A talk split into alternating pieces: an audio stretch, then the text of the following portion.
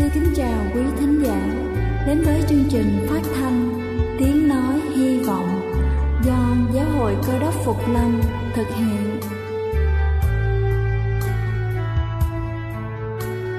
Kính thưa quý vị, Đức Chúa Giêsu trước khi Ngài về trời đã ban cho các môn đệ của Ngài một điều răn mới, đó là họ phải yêu thương nhau như chính tình yêu mà Ngài đã dành cho họ. Quả thật vậy thưa quý vị, tình yêu thương là một món quà vô giá mà Chúa đã ban cho nhân loại và đó cũng là thông điệp mà chúng tôi muốn gửi đến toàn thể quý vị. Nếu quý vị muốn tìm hiểu thêm về chương trình, về niềm tin hoặc muốn nghiên cứu về lời Chúa, xin quý vị gửi thư về chương trình phát thanh Tiếng Nói Hy Vọng địa chỉ 224 Phan Đăng Lưu, phường 3, quận Phú Nhuận, thành phố Hồ Chí Minh hoặc gửi email cho chúng tôi theo địa chỉ tiếng nói hy vọng amokgmail.com Ngoài ra, quý vị cũng có thể liên lạc với bất kỳ hội thánh cơ đốc Phục Lâm tại địa phương gần nhất. Xin chân thành cảm ơn và kính mời quý vị lắng nghe chương trình hôm nay.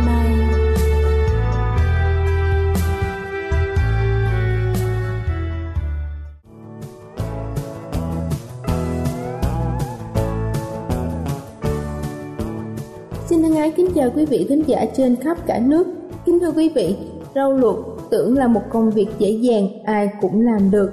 Nhưng nếu luộc sai cách, không những làm mất chất dinh dưỡng trong rau mà còn rước chất độc hại cho sức khỏe. Chúng ta có thể gặp phải những sai lầm khi luộc rau và sử dụng rau luộc, khiến cho hóa chất vẫn còn tồn dư trong rau không được giải thoát hoặc chúng ta đã biến nó thành chất độc trước khi sử dụng và sau đây là một số sai lầm khi luộc rau mà chúng ta cần biết để tránh gây hại cho sức khỏe. Đầu tiên đó chính là nhặt bỏ lá rau trước khi luộc. Nhiều bà nội trợ nghĩ rằng nhặt bỏ lá rau chỉ giữ lại gần như là phần thân non sẽ khiến cho món rau trở nên giòn và ngọt hơn. Nhưng điều đó có nghĩa là chúng ta đã rất vi phạm bởi chất dinh dưỡng của rau tồn tại trong bộ phận lá rất nhiều. Thứ hai đó chính là rửa rau ba nước. Rất nhiều người vẫn giữ thói quen chỉ rửa rau trong ba nước và nghĩ rằng như thế là đã sạch rồi. Thật ra cách này chỉ đúng nếu như mà rau chúng ta chỉ có đất và tạp chất bẩn, còn nếu như có cả hóa chất thì chúng ta sẽ không thể nào rửa trôi được. Cách an toàn và tích cực hiện nay đó chính là chúng ta nên ngâm rau một ít phút trong chậu nước lớn trước khi rửa. Nếu ngâm bằng nước vo gạo thì càng tốt vì nước vo gạo sẽ giúp cho chúng ta đánh bật một số hóa chất trên bề mặt rau. Thứ ba đó chính là cắt rau xong luộc ngay.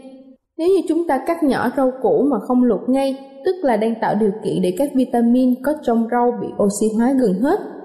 Thứ tư đó chính là luộc rau ở nhiệt độ thấp.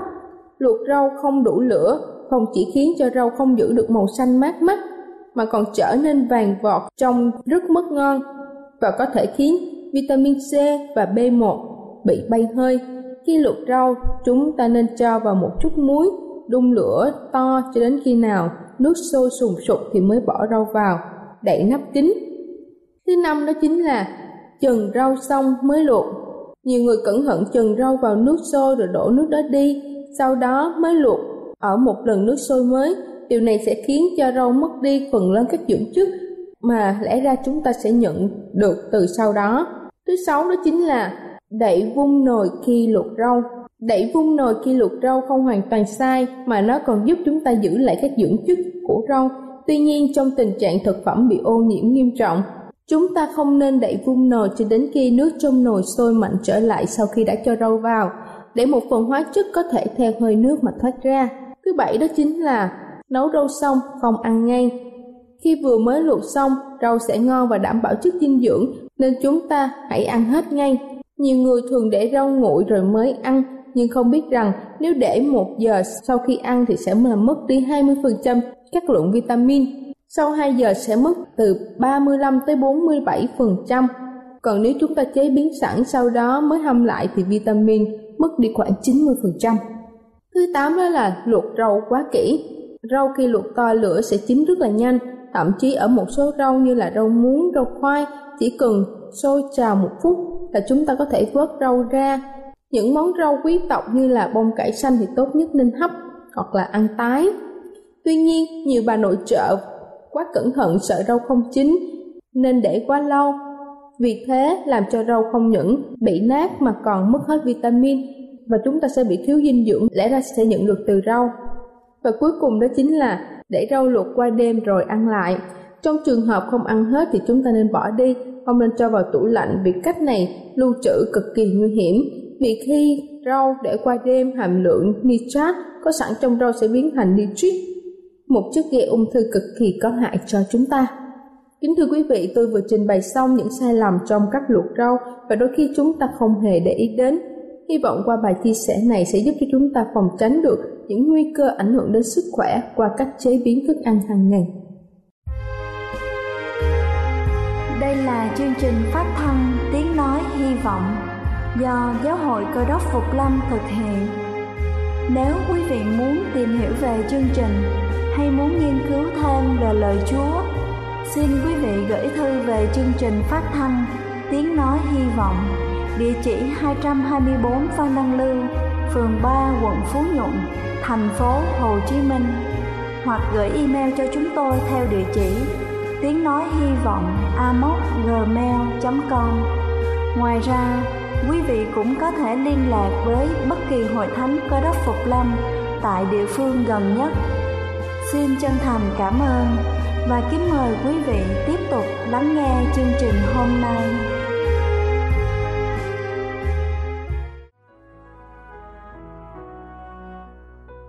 Kính thưa quý vị, và giờ này trước khi chúng ta lắng nghe phần sứ điệp ngày hôm nay với chủ đề làm hết sức mình, xin kính mời quý vị cùng lắng lòng để lắng nghe bản thánh nhạc tôn vinh nhớ đến lúc xưa.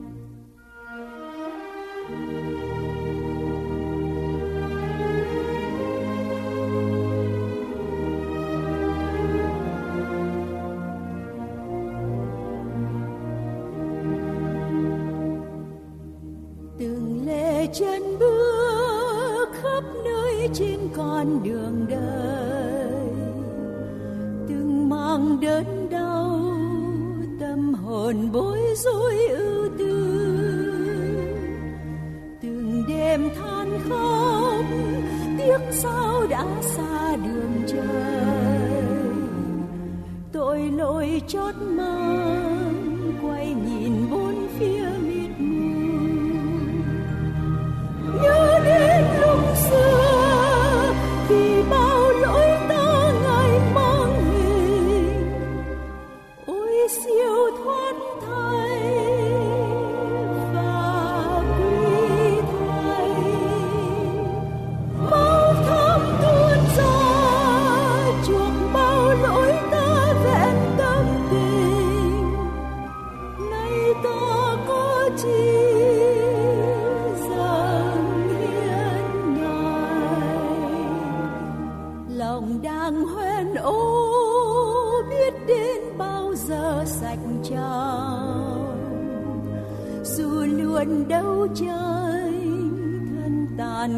mãi ta tới. Gặp bao sông tu, kéo dâng biết bao giờ tan. Tìm đâu cứu ân, nơi người dưới chốn gian trần. Nhớ đến lúc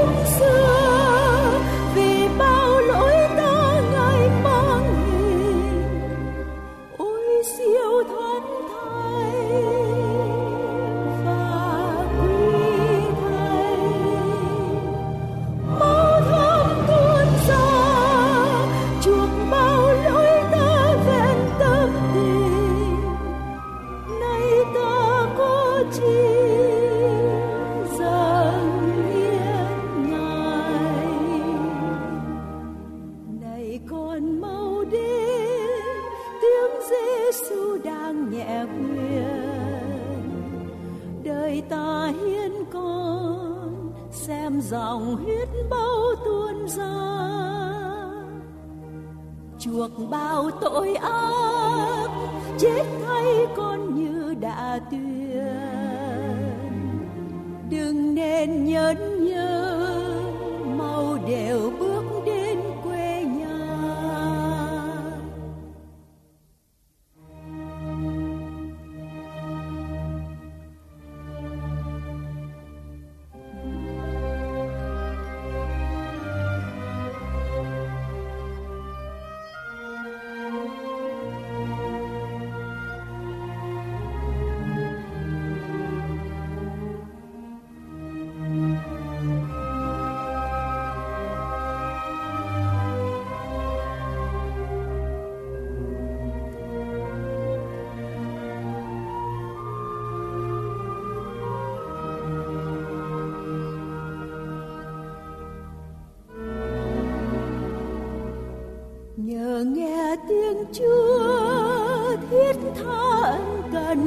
cần gọi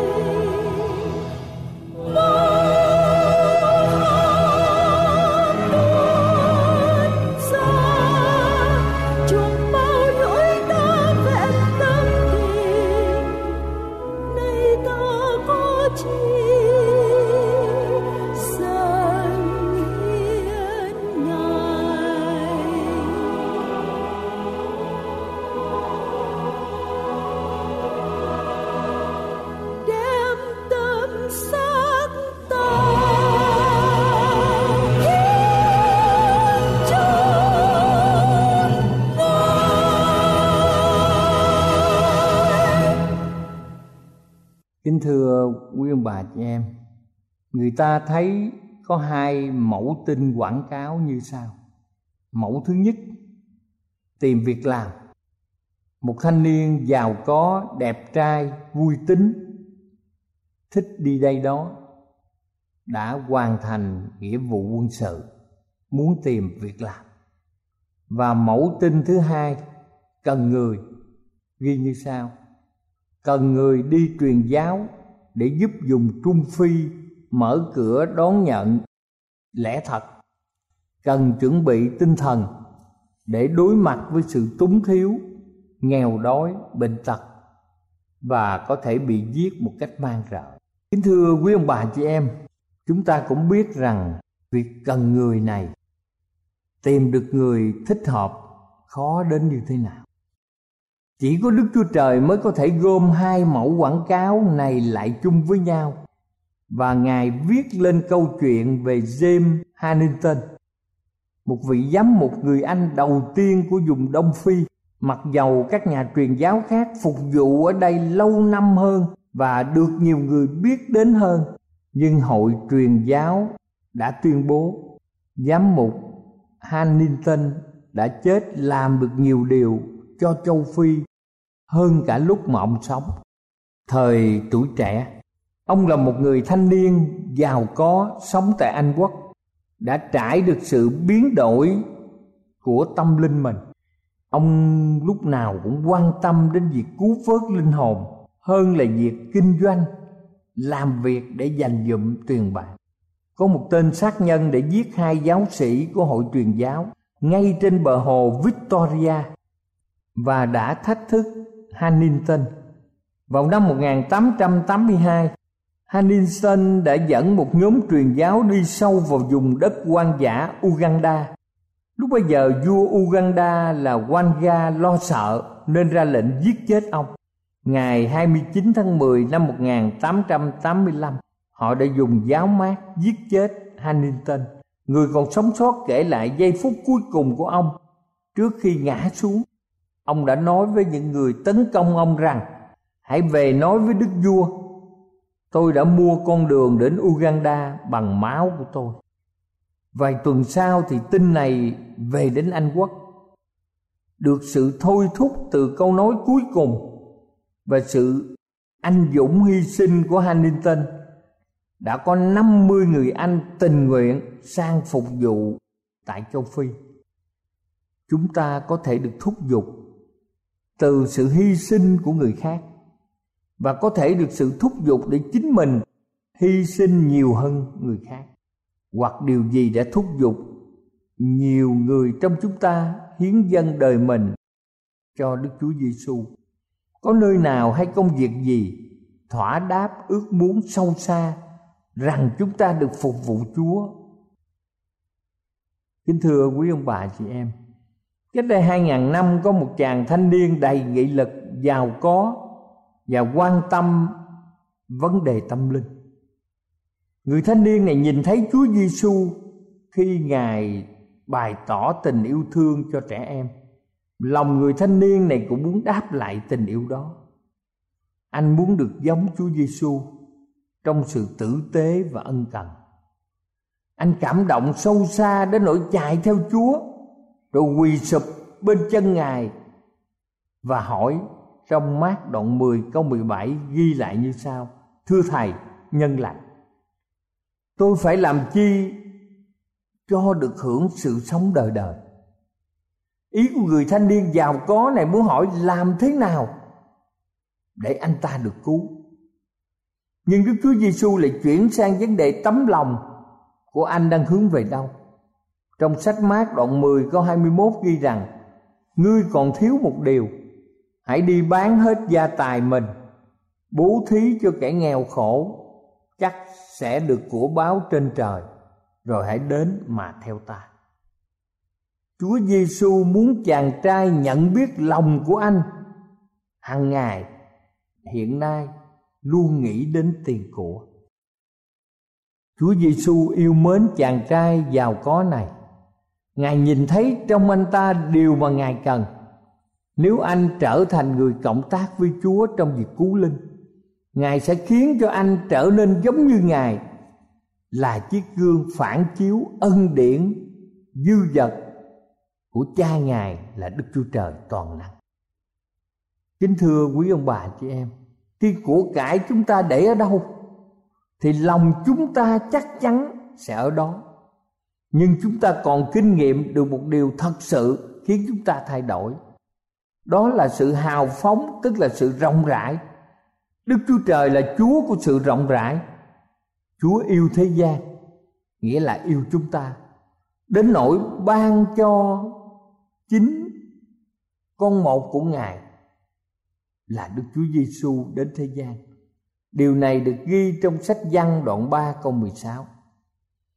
Khi Chúa nghĩ đến việc đầu tư mua chuộc mạng sống của chúng ta để được sự sống đời đời, Ngài không bao giờ hỏi chúng ta có thể còn dư được gì.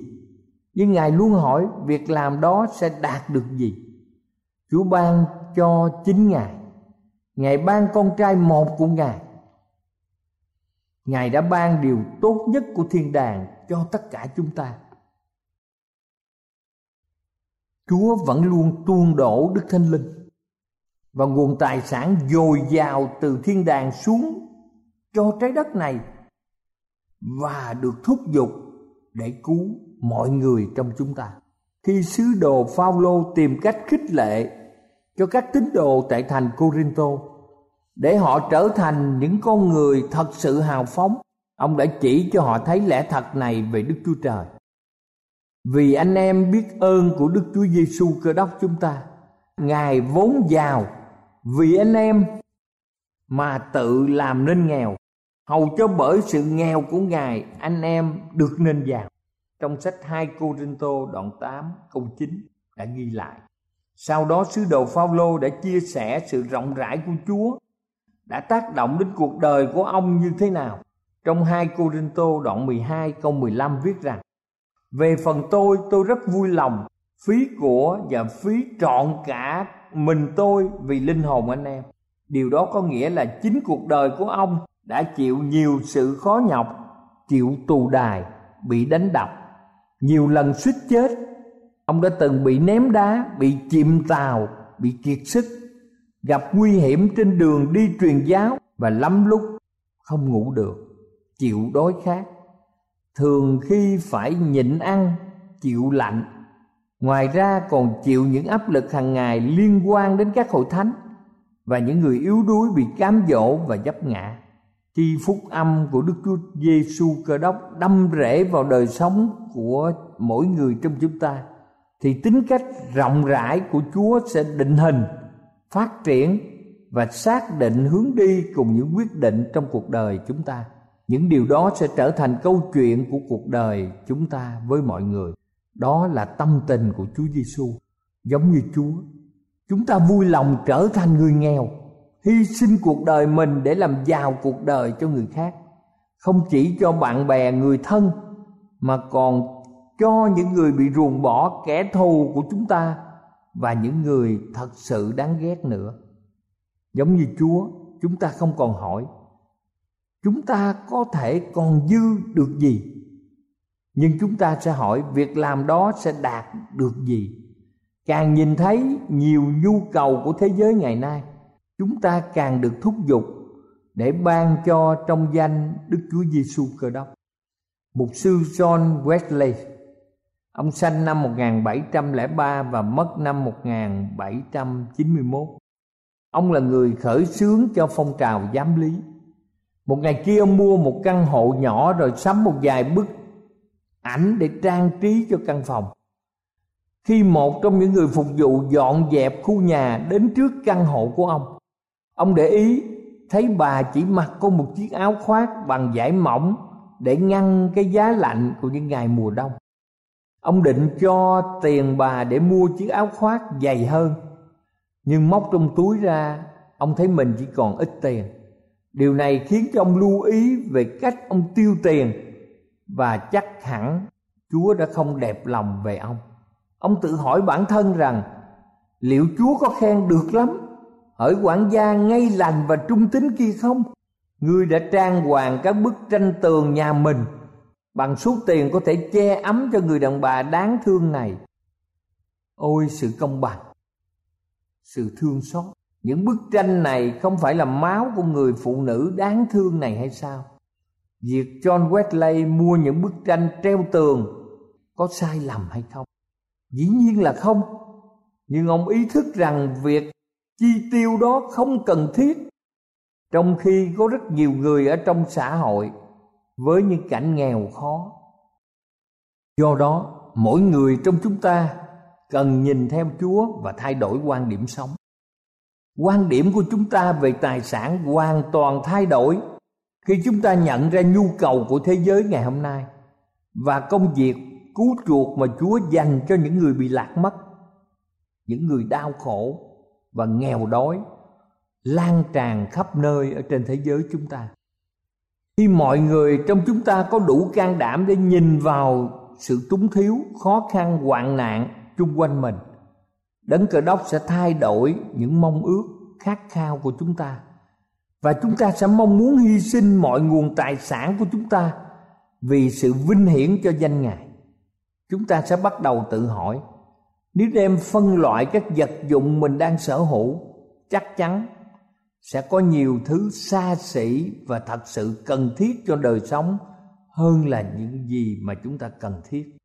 Trong bài giảng đánh dấu về việc quản lý tiền bạc john wesley khẳng định, dân sự đức chúa trời cần phải biết cách sử dụng tiền bạc của mình vì sự vinh hiển của chúa.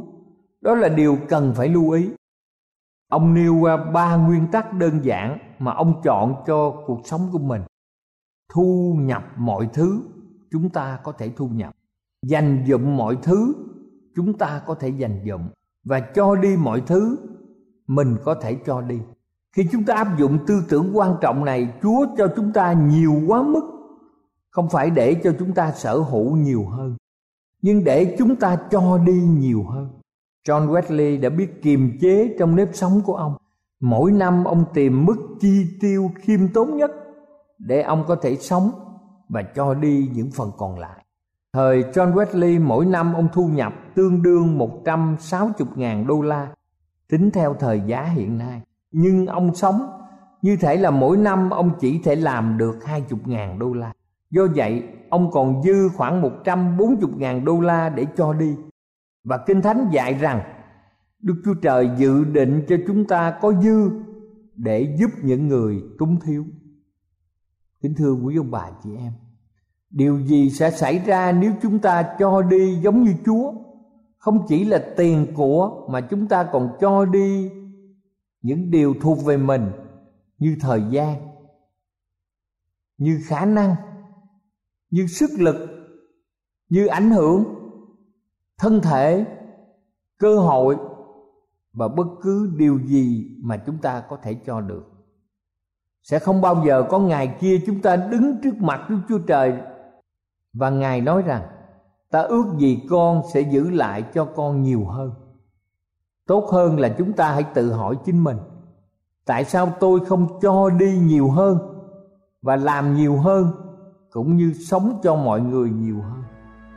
Kính thưa quý vị, vì khi chúng ta qua đời bằng cấp bất động sản tiền bạc và các mối quan hệ không ai mang theo được và chúng ta chờ đợi Đức Chúa Giêsu phục lâm để Ngài ban thưởng đời sống đời đời cho chúng ta.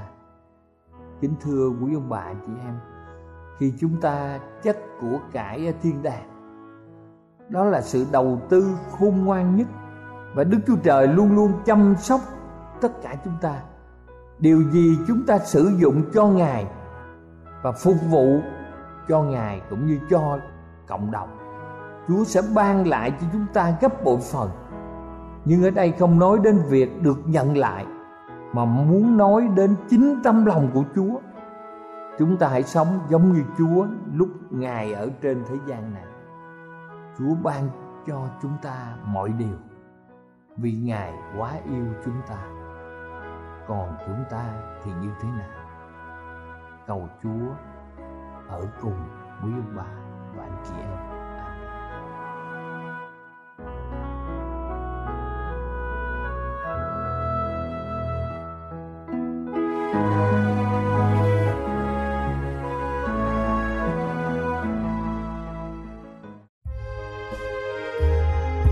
Đây là chương trình phát thanh Tiếng Nói Hy Vọng do Giáo hội Cơ đốc Phục Lâm thực hiện. Nếu quý vị muốn tìm hiểu về chương trình hay muốn nghiên cứu thêm về lời Chúa, xin mời quý vị gửi thư về chương trình phát thanh Tiếng Nói Hy Vọng, địa chỉ 224 Văn Đăng Lưu, phường 3, quận Phú Nhuận, thành phố Hồ Chí Minh hoặc gửi email cho chúng tôi theo địa chỉ tiếng nói hy vọng gmail.com Ngoài ra, quý vị cũng có thể liên lạc với bất kỳ hội thánh cơ đốc phục lâm tại địa phương gần nhất.